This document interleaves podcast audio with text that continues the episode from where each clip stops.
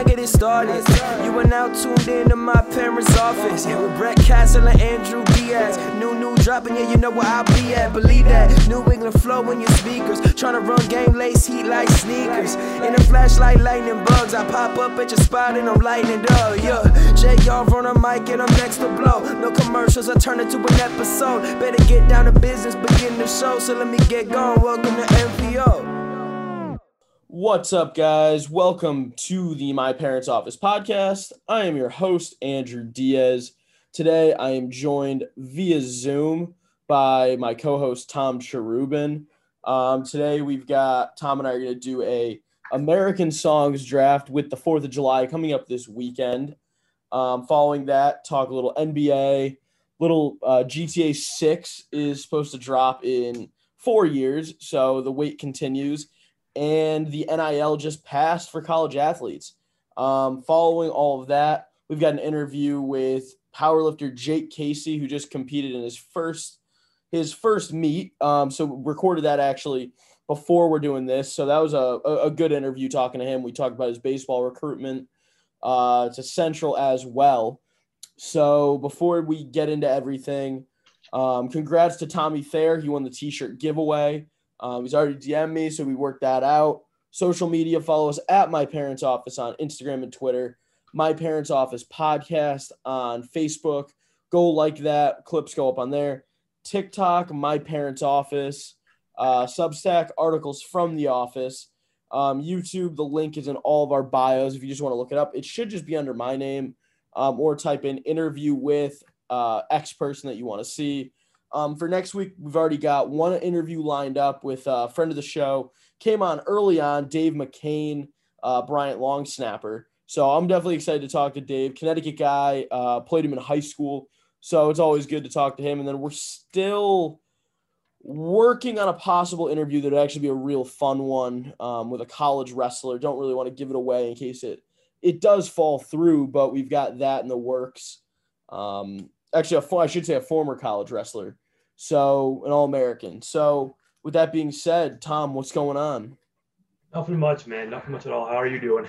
I'm pretty good. Um, you know, the the weather is actually outrageous right now. We lost power for a quick minute, um, like a couple hours ago. So I was worried that this wouldn't be happening tonight, but you know, it, it's looking like we're in the clear so far. So uh, I'm, I'm kind of happy about that.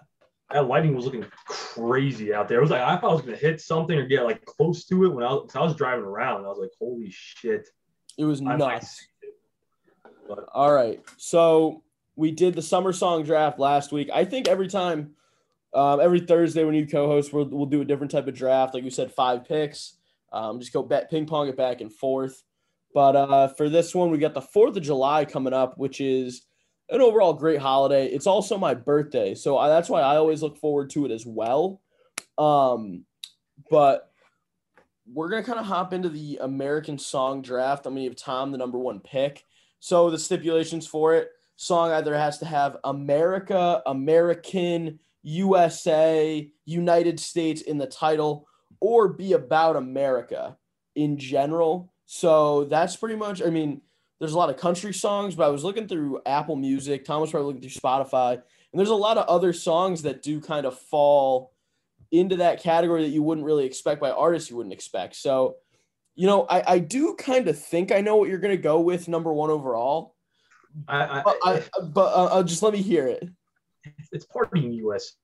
Come on now. Whenever, like, that's the first thing I play on fourth of July. Like, I hop in my car and I'm like, all right. This is the one time – well, no, nah, I can listen to Party U S A whatever, but, like, this is the time where it matters. Just That's like, an ultimate, like, summer and party song, like, honestly, whatever, because for our generation, that was, like, the song you heard at every, like, field day, every school get-together, because it was huge at the time when it came out. And now it's just – it's one of those songs, like, you see a lot of, like – remember when L M F A O, they were big, that whole – fifth grade, I remember that one. But that hasn't stood the test of time like Party in the U S A. Nobody really plays like Party Rock Anthem anymore. Party in the U S A still gets played consistently. I mean, if, if I hear Party Rock Anthem happening at a party, I might like start getting hyped to it. It, it, it depends right. on the crowd itself. I'll be like, I, we're seeing it. And then, but if it's like, say, if it's younger, if it's people younger than us, like say like people like maybe six, fifteen, sixteen, what, what do they know about party rock? Nothing. No. Time, Party in U S A, that's that's pretty easy to keep going just because Miley Cyrus is still still putting out that music. It's a universal, a, univer- a universally loved song. All right, so with my first pick, um, you know, I've got a couple that I'm thinking of, but I'm gonna go.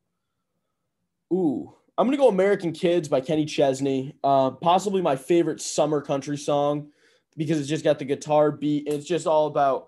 I don't know if it's about Kenny Chesney, but it's just about growing up as an American kid in the Midwest, which I neither of us have experienced, but it sounds pretty cool. Um, so it, it's just about him talking, doing all that, like playing football in high school, um, what your dad's like, what your mom's like in that time.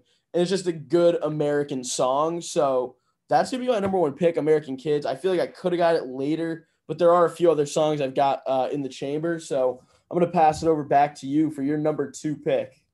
It's going to be, it's going to be odd. It's, it's Country Roads. Now hear me out. Just it's whenever I hear like when I, I just think of America, or like when you think of like a basic ass American, you're like West Virginia or just Virginia just pops in my head. I don't know why, but it just sounds like that's country, that's America. So I, for me, it kind of correlates in, in my head. It works out that it's like, oh, it's American, it's West Virginia, mountain, all that stuff. That just trust the process on that song. One of the most like electric things my dad said he ever experienced was. Uh, he had a friend at the time, Rob Namnew, friend of the show. He's been on once. He was cover. He's out in Colorado Springs now covering like Broncos and stuff. But he used to cover Pittsburgh fo- Steeler football and West Virginia football. And my dad went down to a game when they played Syracuse.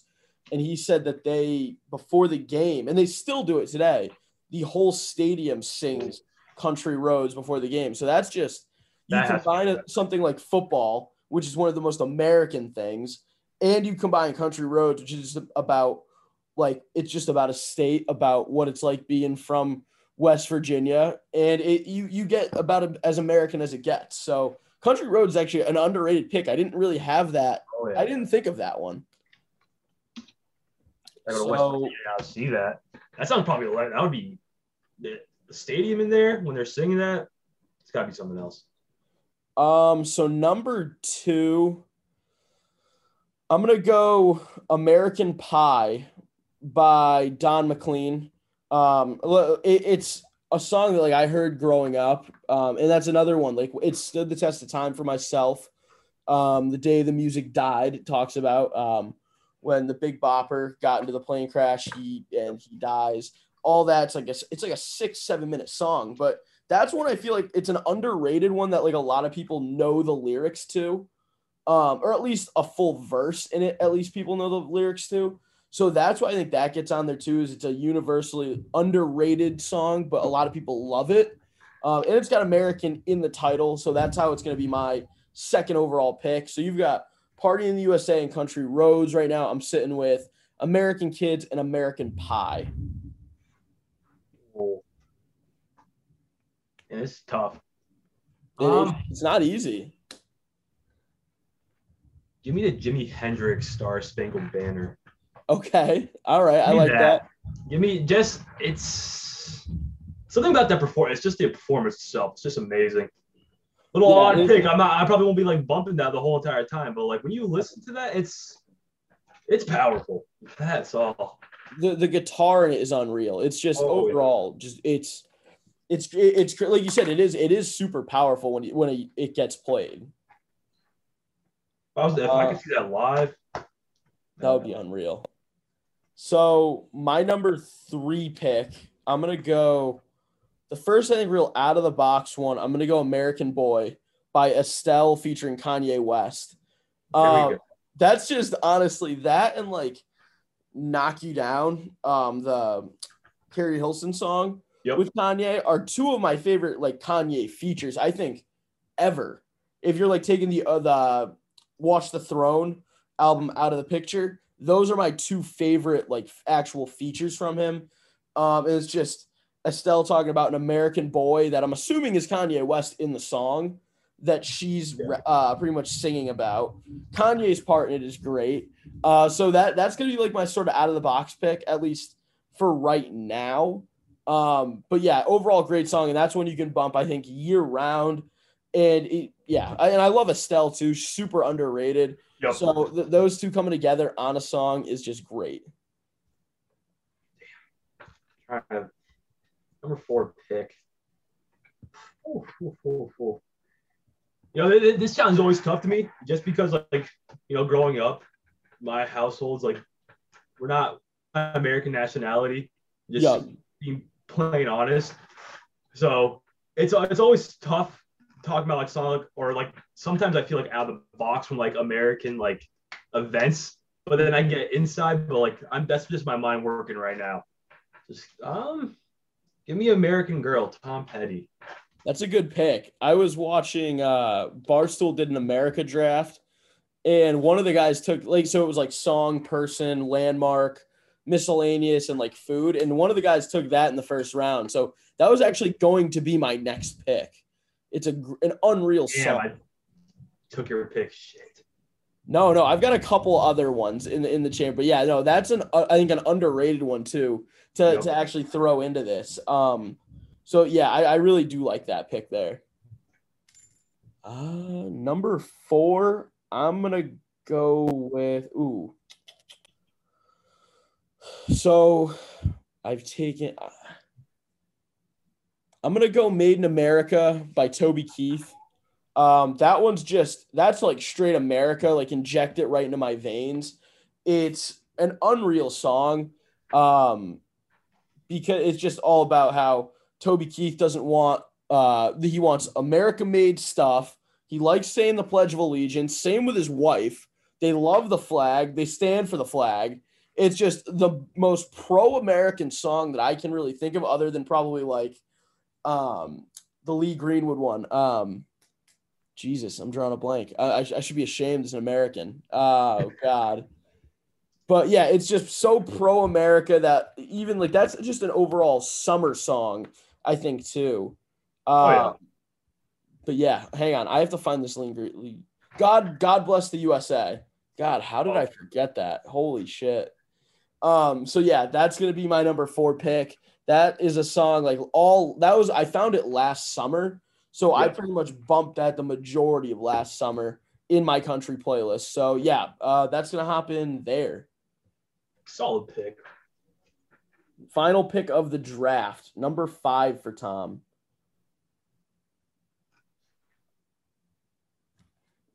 What do you What are you thinking here? Uh, I'll, I have a couple for the outside, so I'll, outside my top five, I'll give it to Sweet Home Alabama.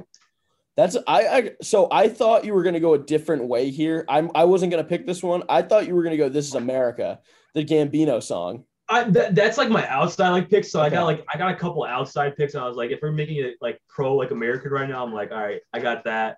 So I have I have outside picks too that I'll say later. That was one of them, one hundred percent. Um, that's a good one though. I mean, another it it's an out of the box, I think, because it's not directly like about America. It's about like the state, but it just has that country feel. Like it's it feels. It's it's got that summertime, like you play it at a fourth of July barbecue. Oh, one hundred percent. one hundred percent. So my last pick, I'm going to go American Idiot by Green Day.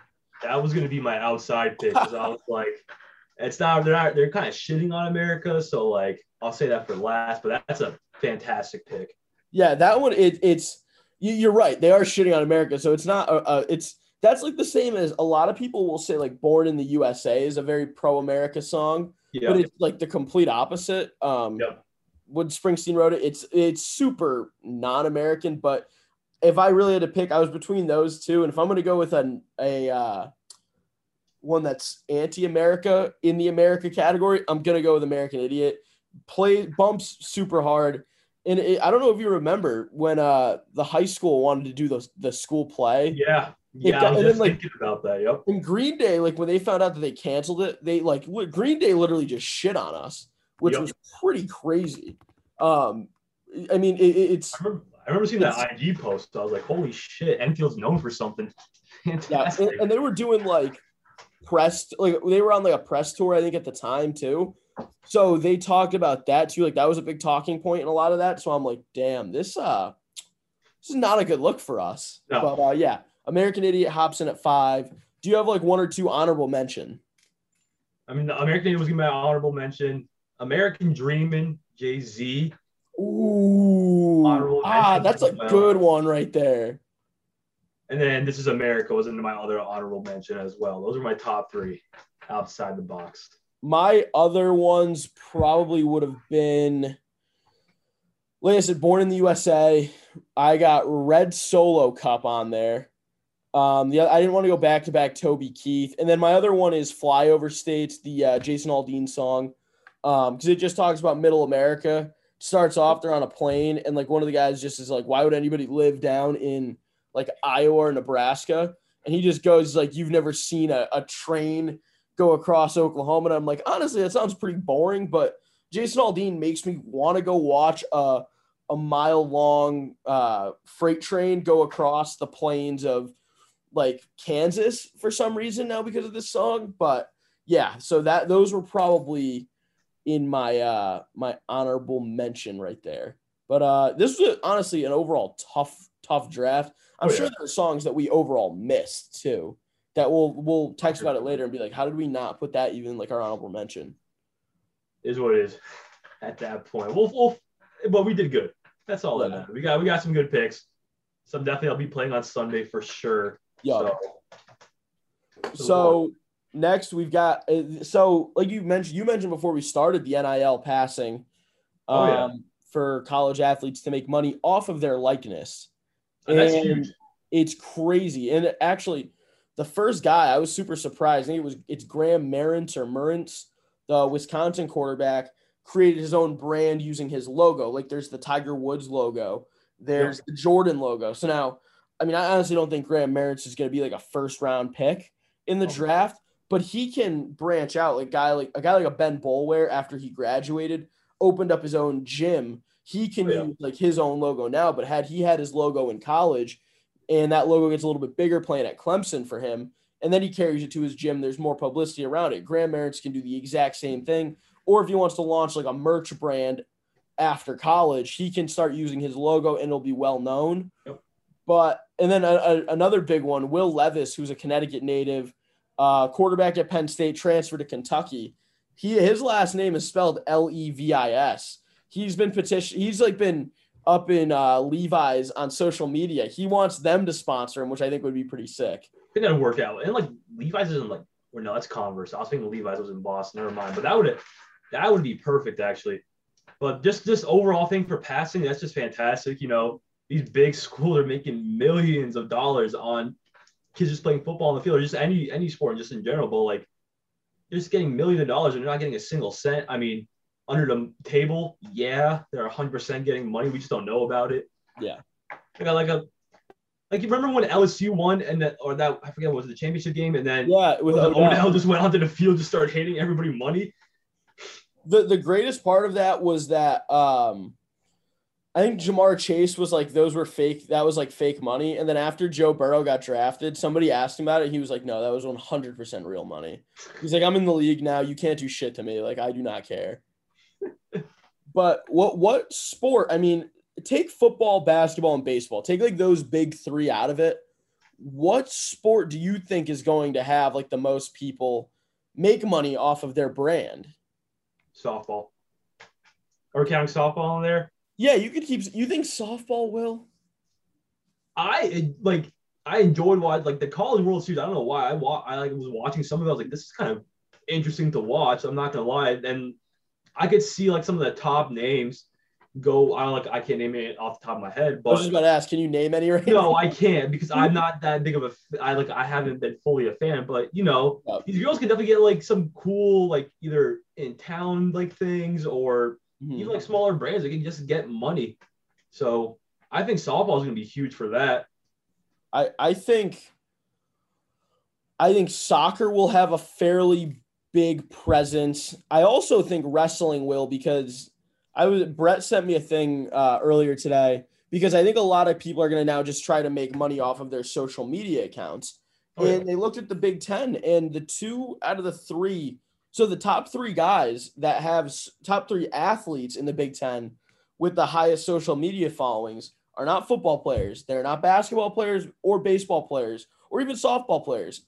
Gable Stevenson, Gable Stevenson is number one, the Minnesota heavyweight. The next is a gymnast from Penn State. And I think following that is a wrestler, I think, Wisconsin. Let me check just to – for accuracy, but I was thinking that's actually pretty crazy. Yeah. Oh no, it's R B Y, Roman Bravo Young, the one twenty-five or the one thirty-three from Penn State, uh, and then Micah Michael Jaro, the gymnast from Penn State. That's their one, two, three right there. Following that is Tua Tagovailoa's brother, uh, to Tulia Tagovailoa. Um, so and then the rest. I mean, Spencer Lee is in there, who's a wrestler. So four, three of the top ten in social media following in the Big Ten are wrestlers. I think that'll be a pretty big market for a lot of people, but I honestly don't think smaller sports benefit from this, like a, a crew. Um, I honestly, a big one I think would actually be like e-games, because yeah. schools are giving those out. Schools are giving scholarships like that out now. Um, a lot of te- schools are adding that. And I would be curious as to what a smaller, like a sport that almost feels intramural, like a spike ball, is going to do. That's it. I mean, the only ways I could see is like, like sports like that. Like I'll even think like hockey too in my mind. Yeah. Hockey, big balls. Like, what, what, what, what would they do for a sponsorship? It'd be like my main thing. There's like, well, I'm trying to think because like when I think of hockey, I think of like we're fighting and we're drinking, and that's pretty much it. Yeah, but you can't see like a nineteen-year-old kid that's playing hockey be like, "Oh, I'm sponsored by Michelob Ultra now." Like, right. like how how could that happen? So, it all depends. Like, it's the sport first, the popularity, and then what can, like can, like other things connect to it. I I think you'll see a lot less. I think we're thinking like Nike hopping in on sponsorships and bigger, like, or not even Nike, but like bigger brands. I think you'll see a lot of these brands just pay an athlete like a Gable Stevenson, a Chris Olave, a I'm trying to think basketball. Like if Cade Cunningham was still in college, I think you'll see maybe like a Chipotle or a yeah uh, a, a Netflix pay them and do sponsored ads on their Instagram and Twitter pages and TikTok too, because that's a new platform that a lot of athletes are prominent on. So I think you're going to see a lot of a lot of that going on where it's like, hey, we'll give you X amount of money if you sponsor Chipotle. Just put like, you just have to put like the hashtag ad with it, but they can be like, you know, uh, before a match or before a game, I love getting a Chipotle bowl. I mean, Zach Wilson coming straight out of the draft, the B Y U quarterback to the Jets, he got sponsored right away and got pretty much was like, hey, if you want to get a bowl just like me, go on the app and order it. And it, he showed out his whole order. So I think you're going to see a lot of stuff like that where, Uh, I, like food, uh, like restaurants are going to do that, and maybe streaming services will okay. hop in and say, just do sponsored ads for us. I'm also like bringing back like the brands, at least like Nike, Adidas, anything like that. I'm thinking like when people know who's going to be a first rounder, do does like a Nike like hit up like a say like a top three like draft pick for basketball? They like they pick them up before, or like start like really really like scouting or like just talking. Like say like they're right in before like the draft. They're like, all right, we got we got him. He's a Nike sponsored athlete now, no matter what. Right, even before he's drafted. So I think I think more brands are gonna start looking maybe into that too. Just being like, okay, these are like our top ten, which they already do now. But like they're gonna go like more heavily into talks with them and be like, hey, let's get you a sponsorship right now. So that like a Nike sponsorship could potentially happen, but you have to be like some star athlete that's gonna be like you're gonna carry this sport for like the next ten years probably. I, I, I agree with you a lot on that because, I mean, you see it the day after like a lot of guys get signed. Trevor Lawrence signs with Adidas. I think Lawrence technically had a deal with Adidas once the season ended because he was wearing cleats like them at their pro day, um, but officially like inked the deal once he was drafted and like in the prof- in the, the N F L. So I think you're just going to see a lot of them. Like if there's a surefire guy, like a Lawrence, like a uh, like, like DeAndre Ayton coming out of college, it's going to be like a lottery pick, a, a top three pick. They're just going to give him that money right away. It makes sense. I mean, might as well just hop on that bag, opportunity right away, start making more money. Easy goes it. I, I'm curious as to what, like, a smaller, like, because you have your tier one. It's Nike, Adidas, Under Armour. Those are your top three. I'm curious as to what the, the tier below that, like a Noble, a Converse, a Puma, Reebok. Reebok. What are they, like, because this could be big for them. You don't have to give these athletes a lot of money because they're not in the pros yet. You could bank on a guy being a late first round, early second round in like a year before he goes to the draft and give him money. Um, like if, uh, cause that's what, I mean, Puma got DeAndre Ayton, and that year that Ayton got drafted, I think they picked up a few more guys that were top twenty picks in the draft. So Puma kind of made a splash then. I think N B A, you could see Puma and Converse make a bit of a return. Noble, I don't really know where they would fall athletic wise because they don't have, You can, have, you can do like as like a training, like, you know, like, oh, this is me training. This is what I use for training. Mm-hmm. Like these shoes are what I train with, something like that.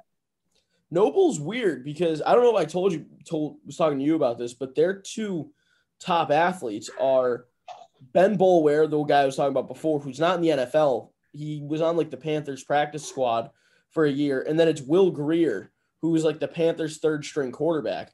Those are like their two top athletes that they're sponsoring, like in the, it, that are, that I know of at least, which is very odd. I feel like a lot more guys would want to sign with them or they would be giving money out, but I, I, I don't know. I, I'm curious about that. It, it's still a relatively like growing brand. I see a lot more coming, at least like in the gym, I'm seeing a lot more people wear them. Mm-hmm. So I think give it like another four years, maybe four yeah. years or less. We're going to see a lot more Noble just because, you know, you see people, They'll, they'll find different shoes. Like we see people a lot right now. Like I wear ones to the gym, but you see people like wearing blazers or anything like that. Like what's something different? Oh, Noble has got some really cool designs, got some really cool colors, and they work well in the gym. So give it like four years or less, and we're gonna see a big trend happen. I could I could see it happening.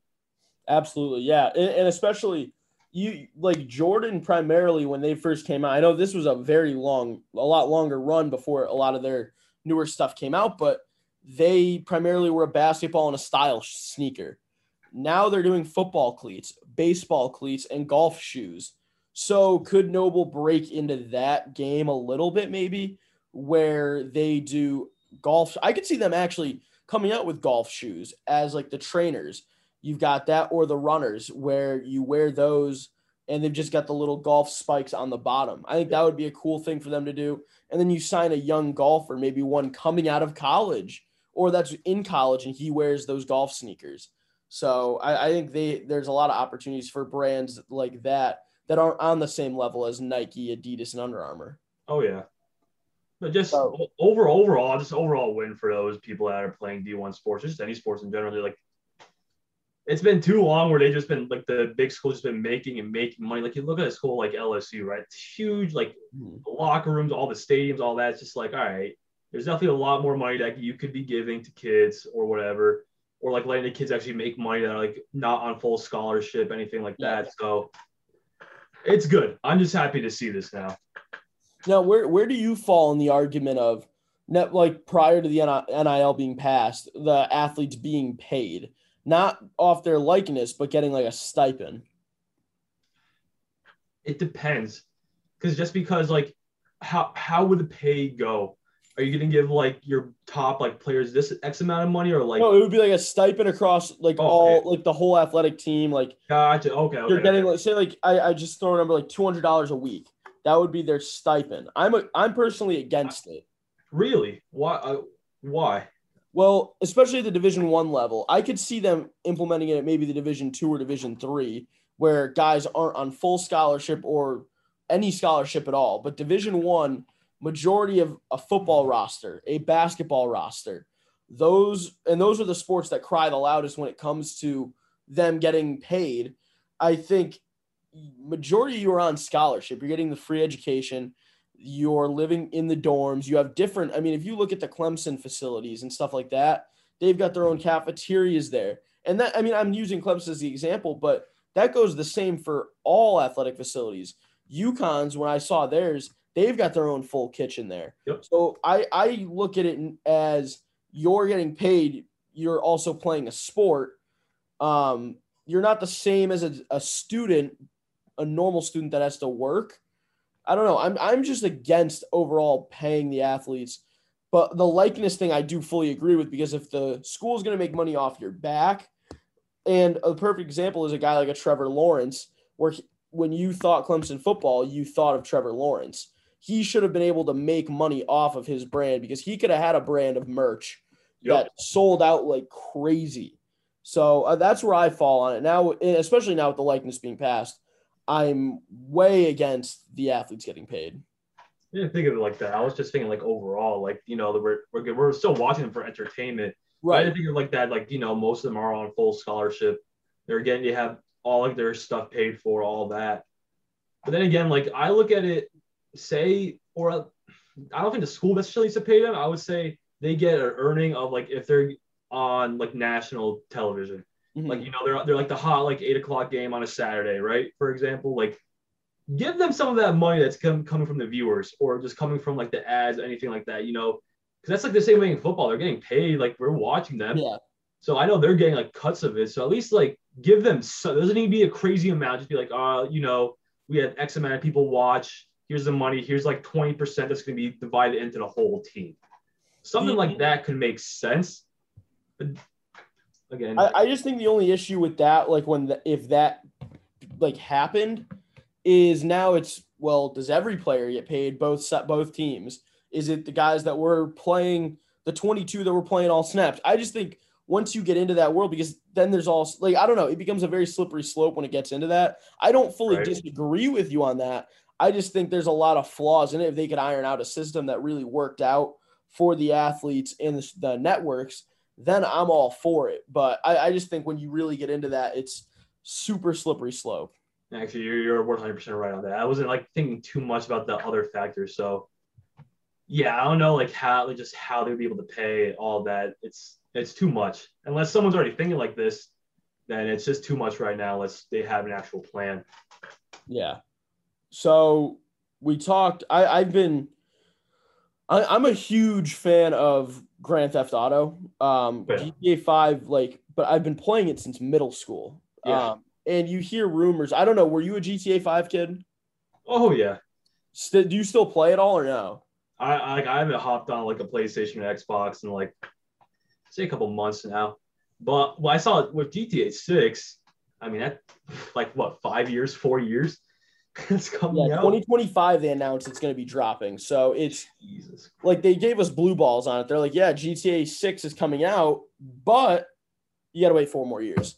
It's like, oh, sick. The game we've been waiting for for like ten years now, or at least that's what it feels like. Oh, yeah. You're just going to be like, all right, uh, now you're going to wait a little bit longer.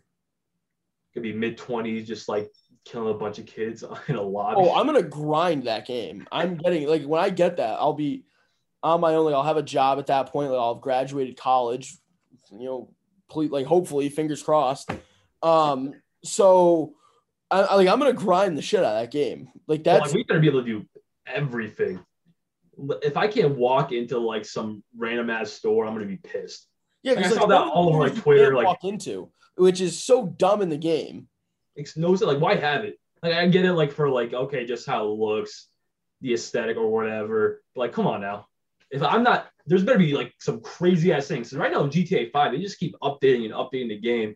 Like the map doesn't get like any new. It's just like different yeah. challenges that like from what I've been seeing, but like. This better be a big ass map.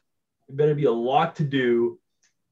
That's pretty They're, much the only thing they've added to the game that like has legitimately made it worse since I because I stopped playing and then like over COVID, hop back on, stop playing. Now I'm kind of back playing it a little bit. They added these guys that like this thing that you can buy. It's worth like three million dollars on G T A, and it literally flies around. It's got like homing launchers on it. So anytime you're near one of them, you're going to get pieced by the guy like four times. You just go ghost mode on him and hope you can get away from him or go passive mode. So you're literally just getting blown up by these things. I, I don't know what the name of it is, um, but it, it just ruins the game. It literally has ruined the game adding those.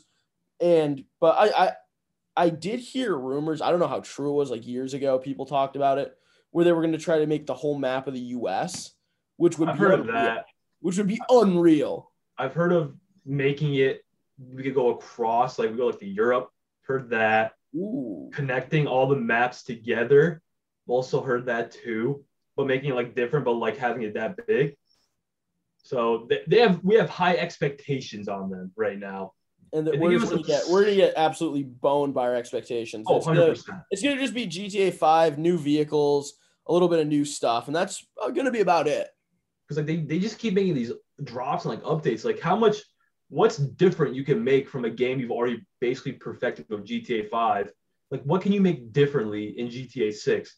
Is it just gonna become like a, how like sports games are? Like great, two K releases some new like online modes and they make their player look a little sweaty for more realistic, but still basically the same game.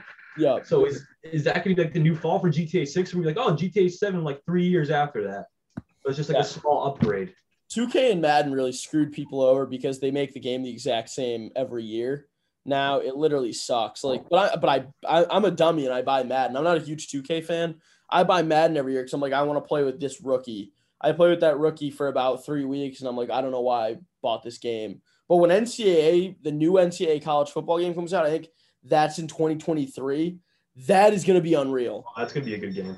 That's going to be crazy because last game was fourteen. I, I'm curious. What's crazy is the kid that's going to be on the cover of that game is probably still in high school, which is crazy to think about, unless they go like with a retro cover, which I think they I could see them doing – a retro one between all the years that they missed, where you see like Johnny Manziel on it, Trevor Lawrence, yep. um, Ezekiel Elliott. I could see all those guys maybe get put on the cover as like the very first one. And then like the following year you do a new cover athlete, but I could oh see my like, God, I'm so, I'm more excited about that than G T A. I mean, it's, it's, I think it's going to turn to the same thing again. You know, we're going to get that hype of like, oh, it's back, we're playing it. And it's going to be a yearly thing again. It's like, we're just playing with different players at this point. The and difference with that and Madden though, which is crazy, is like their game modes are a lot more fun because you can start as a high schooler, get recruited into like the, my, the, my career. If you do like a franchise in it, you recruit players, you yep. do all that type of stuff. It's super realistic. Um, I mean, I hope they keep a lot of that stuff in it, and you can like make your own college. You can play that. So like, I'm, I'm really, that one I'm real excited for. I'm de- well, the second it comes out, I'm buying it. I don't care. They could charge three hundred fifty dollars for it. I'm going to buy it. it. At that point, I'm so excited for that to come out compared to G T A six. Like, I, I don't know, dude. I, I can't wait for that. I mean, I just like, same thing was happening with like FIFA two. It was just like, it was the same thing over and over again, but like you, like you said, it's like it's good. You're gonna be hyped. You're gonna get different game modes every year, and that like that I, whenever I play sports like games in general, I like playing that career mode of like you make your player. Mm-hmm. You have to go do whatever you go for like the with uh, two K. You go like this year with like the combine or something like that, or like how it was last year. Um, Madden, you start with high school. I yeah. think you did, and go to college, all that. Yeah, so, you no, like you committed to a college, then you played. Or yeah, yeah. So you start in high school, you commit to a college, then you play like a couple games in college, then you do a combine, and then you get drafted, which was pretty cool. I just hope like games like when they see that, they realize they can add so much more to it instead of like making like, oh, that career mode or whatever is like just like fifteen hours of gameplay. Make it make it more interesting. Give us like more options, all that type of stuff. Not just like, oh, here's a game, play it. Or like, here's two, like, here's a question. There's two possible answers you could do. Give me some variety. That's I all. Agree. Um, so wrap it up a little bit. I do want to talk a little N B A playoffs. Um, last night, Atlanta wins. Like they, they, they dominated Milwaukee without Trae Young. Huge. But the um, big thing in that game is Giannis. Yeah, That's- he went down. It looked like he got. Sh- He actually got shot. I, I don't know what actually happened. I mean, if he tore his A C L, I hope that didn't happen. They, they said it wasn't – I think they were, like, releasing reports. It wasn't anything, like, too crazy, but he's definitely, like, questionable. I think that's what the Bucks are putting. That's for game five. Yeah. But I think it was, like, an hour before the game, like, nine o'clock-ish, so maybe the game started. I, I was, like, just thinking, I was like, what if Giannis gets injured tonight? I was really thinking that to myself. Like, I was like, Giannis could get injured. I could see that one hundred percent happening, and I was like, holy shit, it happened. I was like, That's, I'm going to go buy a lottery it, ticket at this point. It's unreal that Atlanta played as good as they did without Trae Young. Like, oh, yeah. Bogdanović is a, a cheat code. Huerter is nasty. Like, they, those two dudes took over the game last night. Bogdanović especially, and just played out of his mind. He is a lethal shooter right now. He is about as hot as it gets. And then a good series. And then flip to Phoenix. Uh, we're taping this on Wednesday night. Phoenix yep. is playing L A. It's what, three two right now. Yep. Um, I I think yeah. Phoenix closes it out tonight, but if I don't, if they don't, I think L A wins. Yeah, if if, if the Suns don't close it out tonight, then that last game against the Clippers is going to be it's going to be a dog battle probably, but I think the Clippers can definitely pull through. I just don't want I, I don't want to see the Clippers in the finals. I don't know why. I just don't want to I see agree with there. you. Like I agree with you.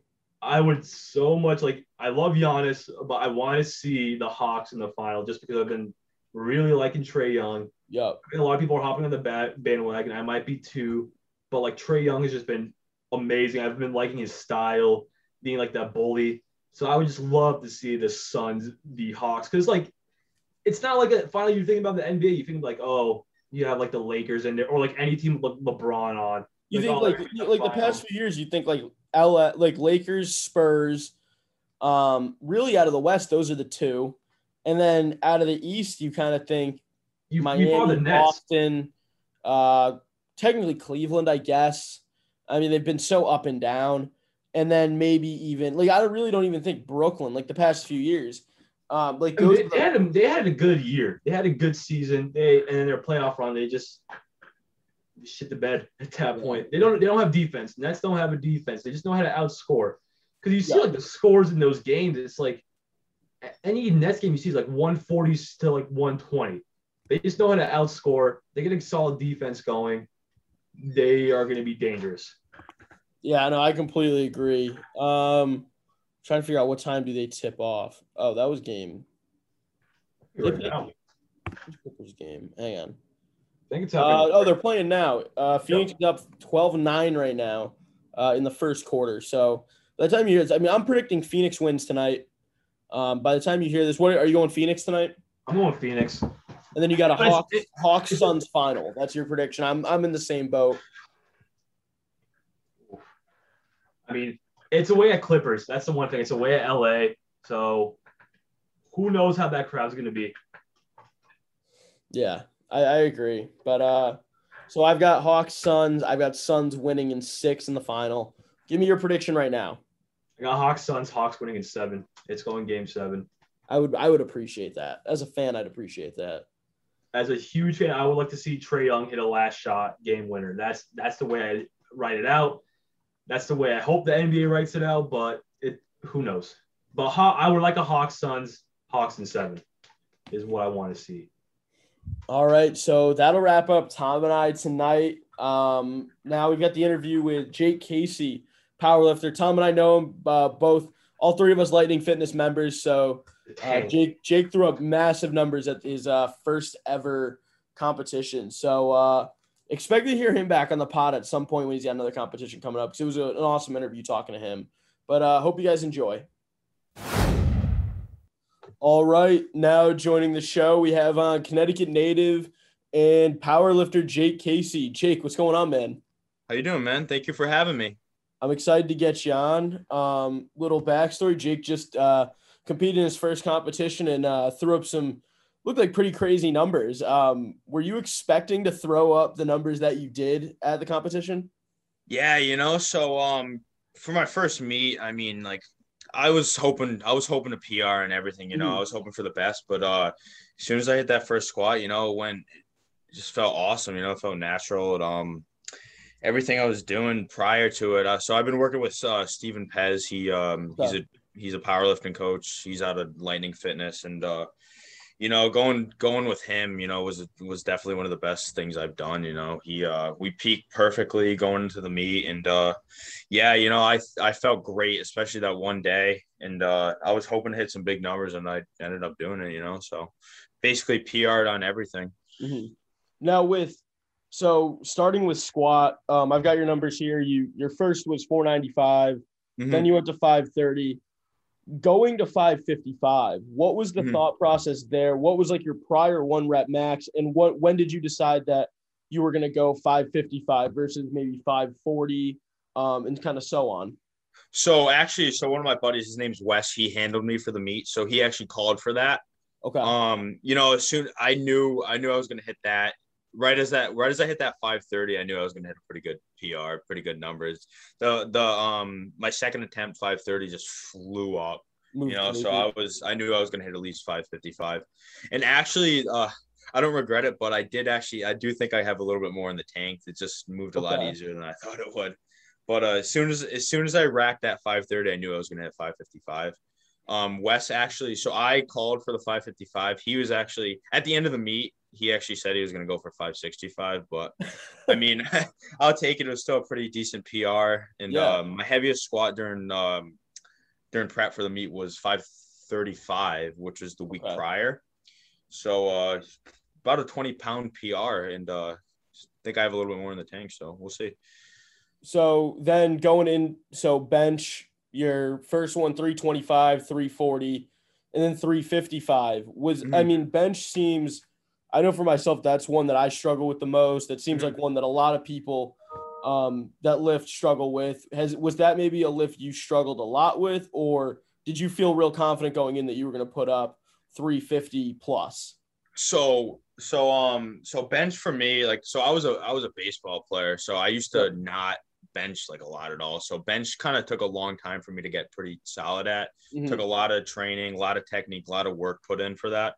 And uh, as soon as I started working with Steve, so we were benching like four times a week for like ten weeks, which a lot of people say it's a lot, but my opinion, I think it's optimal if you're going for specificity in powerlifting. Yep. Um, and as soon as I started doing that and working with Steve, like it just kind of flew up, you know? So I had some pretty big P Rs during training. I had, uh, my biggest was uh, three sixty-three.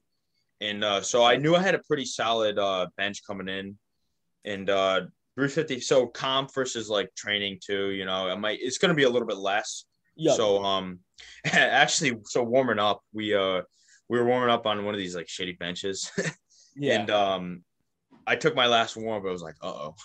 I was like, you know, I was still trying to get in the zone. And then, uh, as soon as that, th- I hit that three twenty-five, the first attempt, I was like, okay, we're hitting something good today.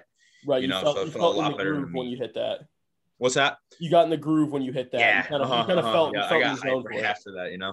Uh-huh. So then the the last one, the video of you hitting six forty-five on deadlift, that the the after part of it, you looked super excited about yeah, it. Uh-huh. So, so I mean, you went, it was a ten pound, um, you bumped ten pounds, you went six thirty-five mm-hmm. on your second attempt. Now you're going six forty-five on your third. Mm-hmm. Was, now the excitement for that, how big of a P R was that? And just going through your head going into it, was that mm-hmm. a number you didn't think that you were really going to hit, or and you just kind of got in the zone? So, so my goal, so I wanted to hit at least around six thirty-five, which I hit for my second attempt. Yeah. Um, that was my goal going to the meet. Um, six forty-five. So my biggest, my heaviest deadlift during the prep was six thirty-five. Mm-hmm. Um, and I hit it fairly. So I kind of tore a callus, so I hit it fairly easily, you know, but, uh, going into it, I wanted around six thirty-five, so I'm so happy with the six forty-five. But um, so what happened, right? So the six thirty-five for my second attempt moved a lot slower than I wanted it to. I just kind of, you know, long day, I kind of got out of the groove. And so for that six forty-five, I had to really dial in, you know, um, in the back, listening to some music, just getting hyped, kind of getting in a zone. And then ended up just moving faster than the six thirty-five. And so that, and it just did. After that too, going nine for nine, my first meet, it was just, I couldn't ask for anything better, to be honest. Yeah. You know, I was just so happy after that, you know, especially being at Lightning Fitness, everybody there hyping me up, the the members there too. They're awesome there. It, you it's your, uh, your home, you're, you're on your home field. It, it's yeah, be- exactly. Yeah. That's why I was so excited to compete there. Mm-hmm. Now you brought up music, how you're listening to that. One of the questions we always do, it's consistent on the show, mm-hmm. is whenever we have like an athlete on, we ask what their pregame playlist was. Oh. So I'm curious, you played okay. baseball, East Catholic. What uh-huh. were like maybe one or two songs you listened to then, and now when you're getting ready for the meet, what uh-huh. were one or two that maybe were going through your headphones at the time? So I so, want to know the difference between the two. So, you know, I'm a little bit different. You know, I love heavy, heavy metal, hard rock, heavy metal. That's just growing up. That's all I listened to. You know, my dad loved that shit. So I – that's all I've been listening to. Let's see. Some of my, so I'm trying to think, the song I was listening to right before I hit that was Two Weeks by All That Remains. That's my all time P R song. That One Step Closer by Linkin Park, and um, The End of a Heartache by Killswitch Engage. Those are those are my three yeah. big P R songs. And um, Before I Forget by Slipknot. Those those are my top four to get in the zone. Just when I'm ready to just attack stuff, you know, that's those are my four right there. Now, for when you were playing baseball, was that kind of the same for you? Like, yeah, yeah. Okay. Uh-huh. I've always kind of grew up listening to the same stuff. You know, I haven't really expanded too much. Um, same same artists, all that, you know, hard rock, metal, the good stuff like that. That's basically all I've been listening to. Even yeah, even playing baseball too. Uh-huh. So now going in day of the meet, um, what was your routine when you got there? Like what, like walk me through your day before you go for your very first lift, wake mm-hmm. up. What did you eat? Like what was kind of like your ritual throughout the day mm-hmm. prior to your, to going nine for nine? Mm-hmm. So, so I actually, one of the things I attribute really is the diet that day, you know, that, that I think that would actually really help, you know, staying focused, um, not feeling too, too full, especially going into like my first squat and everything.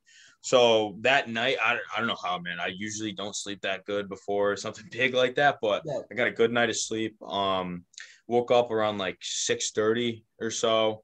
Uh, I got there for rules at seven forty-five. And um, so I got up, I, um, I was cooking. I cooked a couple meals for the day.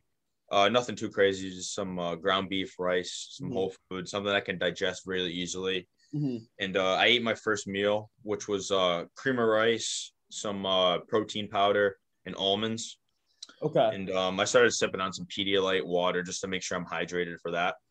And uh, right before, so about an hour before I took my first squat attempt, around like eight forty-five to nine, I um I had a shake, which was consisted of some more protein um and a lot of oats. You know, just yeah. something something that can get down easy, nothing crazy. Yeah. And um, I was sipping on, uh, then right after that, I started sipping on my pre-workout right before that just to get some caffeine in, you know, mm-hmm. get a little bit hyped up.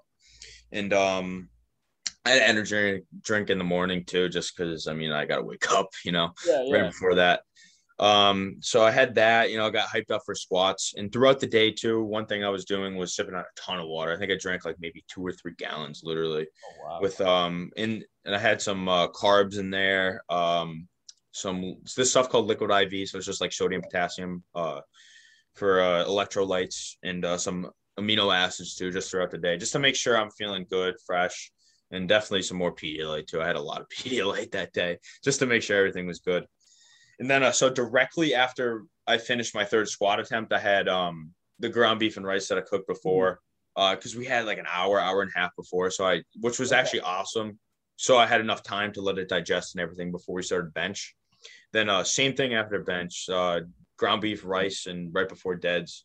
And uh, that's, yeah, that was basically it for the day. I made sure I was eating, drinking a lot, a lot of fluids, make sure mm-hmm. I stay hydrated, and a lot of caffeine too, a lot of pre-workout, I will say. That's what I was going to ask, is kind of like, how do you, so the morning meals you can kind of determine mm-hmm. after you weigh in and stuff like that. Mm-hmm. Um, the, the midday meals must have been, you were you kind of thinking about that before? Like, when am I going to get this in? Did you know beforehand that you were going to have like that hour, hour and a half break in between each lift? So, so go for my first meet, I actually wasn't a hundred percent sure. Yeah. Okay. I, um, you know, I actually got lucky with that. We had a lot of time in between. There's a lot of lifters there. And uh, so I did get a little bit lucky that I had a lot of time to let it digest and everything. But my plan was just to have it ready just in case, you know, I always over prepare, you know, bring everything, extra clothes, you know, yeah. extra pre-workout, um, everything. So I just basically was hoping that I could get it in sometime, or I was just kind of just going to squeeze it in, squeeze it in before. You got a way to get it, yeah. You know, yeah, just to make sure I'm uh, not hungry or anything during the meet. Now for weigh-ins, what weight class did you go? And mm-hmm. were you close to weight? Like, was that a struggle for you to cut down to uh, stay, or, or were you able to maintain?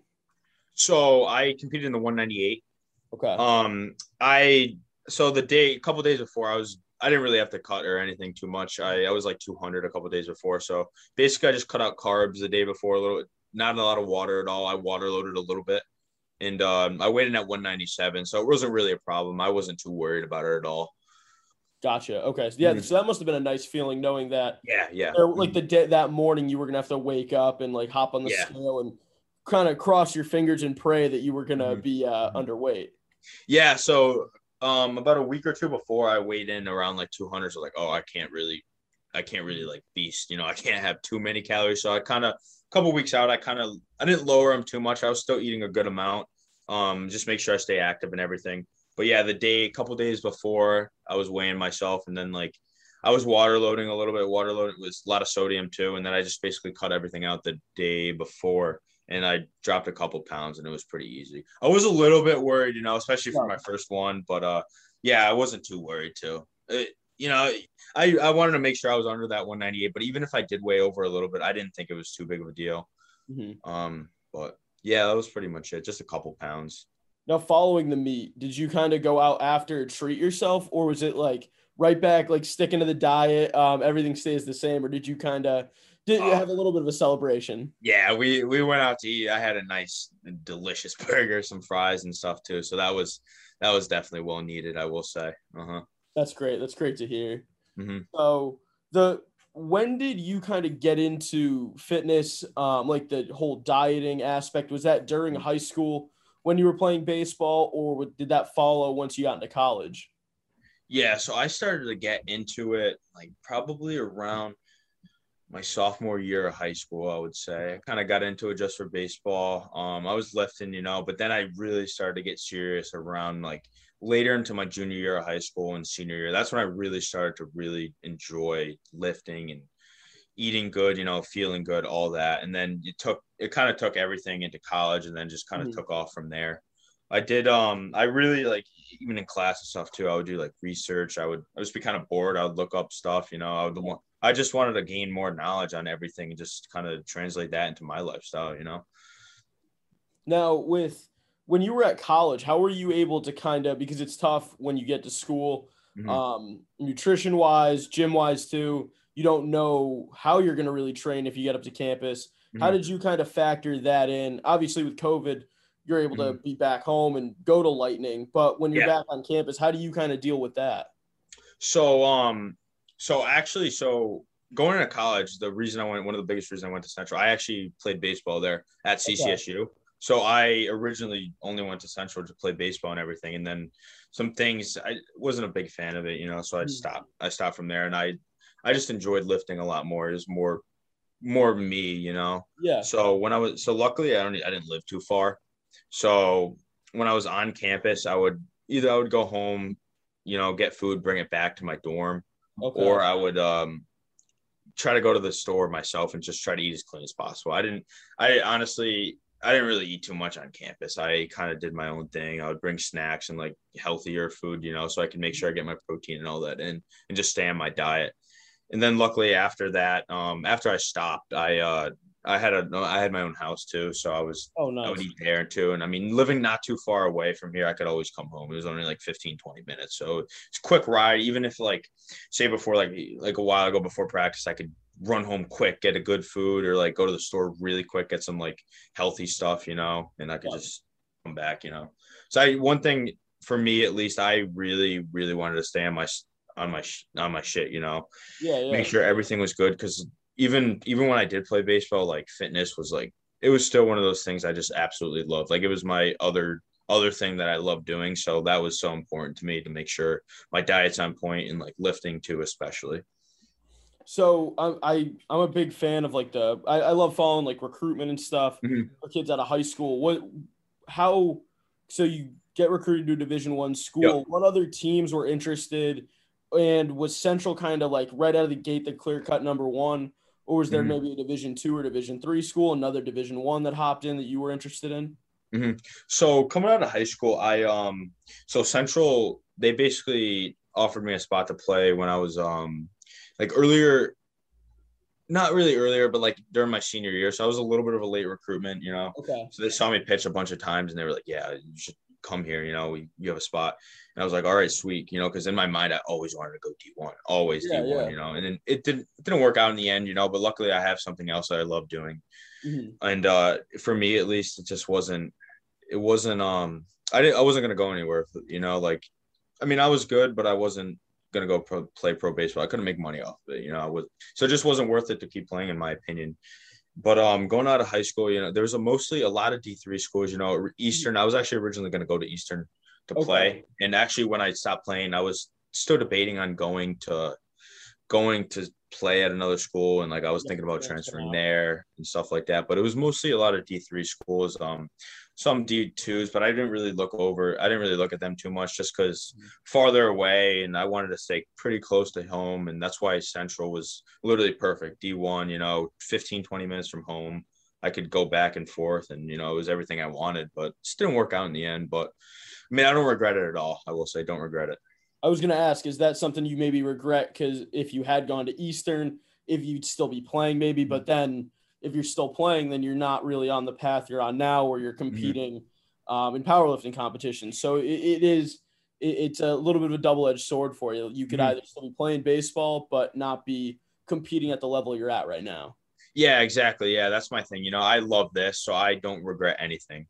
But, um, yeah, maybe if I did go there, I probably would still be playing. You know, it just the way it was at the at the school I was at, just I didn't like it. It just wasn't for me. You know, how, you know, it was just just wasn't fun, really. It kind of ruined it for me when I got there. So, yeah, I, I mean, I don't regret it at all. But if I did go to another school, I think I would still be playing. Not going to lie, I will say. But everything happens for a reason. So I am where I am now, and I'm really happy with how everything's been going. Do you think it maybe um, like the aspect that it was Division One, because a lot of Division One schools, you're essentially an athlete, you're there to make the school money. Was mm-hmm. that maybe a factor in it, where it was like your whole time there, you are a baseball player? It wasn't maybe as fun as playing in high school, where it's, mm-hmm. uh, I guess I always say that high school sports are the probably the purest form of the game mm-hmm. of really mm-hmm. any sport, because a lot Absolutely, of people I agree with having that. Fun. So did that, did the fun just kind of get sucked out of it when you realized that it was more of a business at the Division One level versus you and your friends having a good time and playing baseball? Yeah, that's, it was, it was just such a job, you know, it was unorganized, you know, I wouldn't, it just, everything was like last minute and stuff too. And then I ended up hurting. I got hurt, and it just wasn't worth it at the end. You know, I was a pitcher, so my elbow was all sorts of jacked up and yeah. everything. So it just, in the end, it just wasn't worth it, you know, but yeah, it was, it was a business, you know, it was a job, mm-hmm. you know, and I couldn't, I couldn't work or do any of that too. And I had, you know, I got to pay for stuff too, you know, so it just wasn't really worth it. But yeah, high school was, high school was so fun. And like going into it, I was so hyped up. You know, it was, it was, it was, it was going to be awesome. You know, I was so excited. And then, yeah, it just kind of ruined the fun for it, you know, like Central as a team, they're awesome. They're nasty. They, they were in Oregon this year, you know, yeah. just some people, it just doesn't work out, you know, so it is what it is. But yeah, it just kind of ruined it for me. It just wasn't fun anymore. High school baseball for you probably was uh, a little bit more fun than a lot of kids around the state. Yeah. Playing for Coach Fiore, uh, playing at mm-hmm. East Catholic, you guys were, every year coming out of the C C C, that you guys were a powerhouse. So, I mean, that probably was a lot more fun knowing that you were yeah. going to go out there and win some games versus uh-huh. other teams that were like, we don't know how good we're going to be this year. Yeah, yeah. We were, yeah, especially in high school, we were we were always pretty good too. And we were always into it, especially for the summer teams I played for. We were, we were nasty. You know, we were going everywhere. And our pitching staff was great too, and great coaches too. So it was so fun. Even the kids I played with, like, they're all, I was all really good friends with them. Like, we would hang out all the time and stuff too, which made it so much better. Mm-hmm. Mm-hmm. Now, did you play with both the Mazzucato brothers, um, uh, Frank and Anthony? Oh, yeah. So, so, um, Anthony I played with all the time, you know, even my uh, – so when I, I – my sophomore year is when I stopped playing. I played for a couple – like maybe a month and a half or so. So a little bit at Central, and then um, all throughout high school I did play with Anthony in summer ball too. Like I, we were always on the same team, you know, for the Connecticut Rivals. We played together, uh, East Catholic too. Frankie was a freshman when I was a senior. Gotcha. So he – coming up, like I, I knew he was going to be good. I remember seeing him at practice. I was like – I didn't, I don't know why he wasn't on varsity. Like, he could have pitched for us. Like, he could have been one of those other guys, you know, because it was me, Anthony, and this other kid named Jake. We were, we were the three guys on the staff when I was a senior, but like, he could have helped out a lot. I knew, I saw it from the beginning. He was going to be legit, you know, and now look at him, he's a first rounder, which is crazy. Yeah. It's crazy now. A bunch of the mock drafts, I've seen a bunch of them having gone like twenty-nine to L A, mm-hmm. which is outrageous. Yeah. yeah, he he he really progressed, and he's he's gonna be good. He's gonna be good. I saw I went to the state championship too, and he just absolutely shoved it to him. It's yeah. kind of crazy, for real. Like, seeing how he just progressed. Like, I remember when he was a freshman, and then like I remember I saw him throw, and like I I had a pocket radar on him, and I was, this kid's throwing ninety-two. Like, what the hell? Like, as a senior, like What the, like, you don't, you don't see, especially in Connecticut, you don't see that no. ever, never. Uh-uh. It, it's crazy that he, I was looking at uh, yesterday, I think a kid from like Waterford ended up winning Gatorade Player of the Year for baseball over him. I'm like, that's just... It, oh, Frankie didn't win it? No, it's a No, are you serious? That oh, that's ridiculous. The kid went like fifty innings with no hit. Even yeah. his brother's good too. Seriously, that yeah. both of them are both nasty pitchers. Anthony, Anthony's done really well. He was nasty in high school. He had a great couple years at Central too, and he's still doing well. But like Frankie too, like that's kind of crazy. I thought he was gonna win it. I, you and me both. But uh, so Jeez. when when's the next competition looking like for you? Are you still maybe coming down from the most recent one, or do you already have one kind of planned out for a few months? Um, you know, I'm not one hundred percent sure yet. I'm definitely going to try to find one maybe at the end of this year, the beginning of next year. Um, we'll see. I'm going to talk to my coach, Steve, see what he says about it. Uh, at least for the next like couple weeks, I'm going to kind of a little bit beat up, a little definitely yeah. beat up, you know, my hips, my knees are a little bit, a little bit shot, a little bit of tendonitis, my elbows too. So I'm just going to heal up um, and just kind of see where it takes me, get on some more programming within the next couple weeks. And then, definitely going to look for a meet within the next, like the end of the year, beginning of next year, I would say, something like so that. What's this week kind of looked like for you? Has it been a lot of just stretching, kind of just getting your body back to normal after having a day where you're, it's three, you're going through three huge lifts at the uh-huh. hardest you're probably going to go. So how is your, like you said, your body's a little beat up. How has the recovery process been? So, uh, so I, dude, I love being in the gym. So, so Monday, let's see, what's today? Today's Wednesday. Um, Monday, I kind of just went in the day after. I did some cardio, got a nice, like, hit some arms, you know, got a nice pump. Mm-hmm. Then uh, day after, the same thing. You know, I love being at the gym, so I always find a way to do something. But, yeah, nothing nothing too crazy. Definitely no big compound lifts or crazy stuff like that, you know. I would just go in, get a pump. Like, I hit some uh, arms Monday, um, like a little bit of pull, some back stuff. Nothing, like, not chest supported where my low back is fatigued because my hips, yeah. low back were a little bit – definitely a little bit sore after the meet. And like today, I, I did um I did some I benched a little bit today. I uh some chest stuff, but nothing too crazy right now. Definitely got to heal up these next couple weeks. But gotcha, mm-hmm. awesome, mm-hmm. Jake. I appreciate uh getting you on. Um, mm-hmm. Hopefully next time your next competition rolls around, after when you put up even bigger numbers, we'll get you right back on to talk about it again. Yep, that's the goal, man. We'll see where it takes me. Yep. Awesome. Thank you for listening to this episode of the My Parents Office podcast. And stay tuned for more episodes we're going to be bringing to you guys. Thank you. Go bananas trying to be the apple of your eye. Real shit, baby. Got me stressed on vacation. No escaping. Playing with my head in my heart. She would shut me up quick like don't even start. But when I found somebody, you tried to pull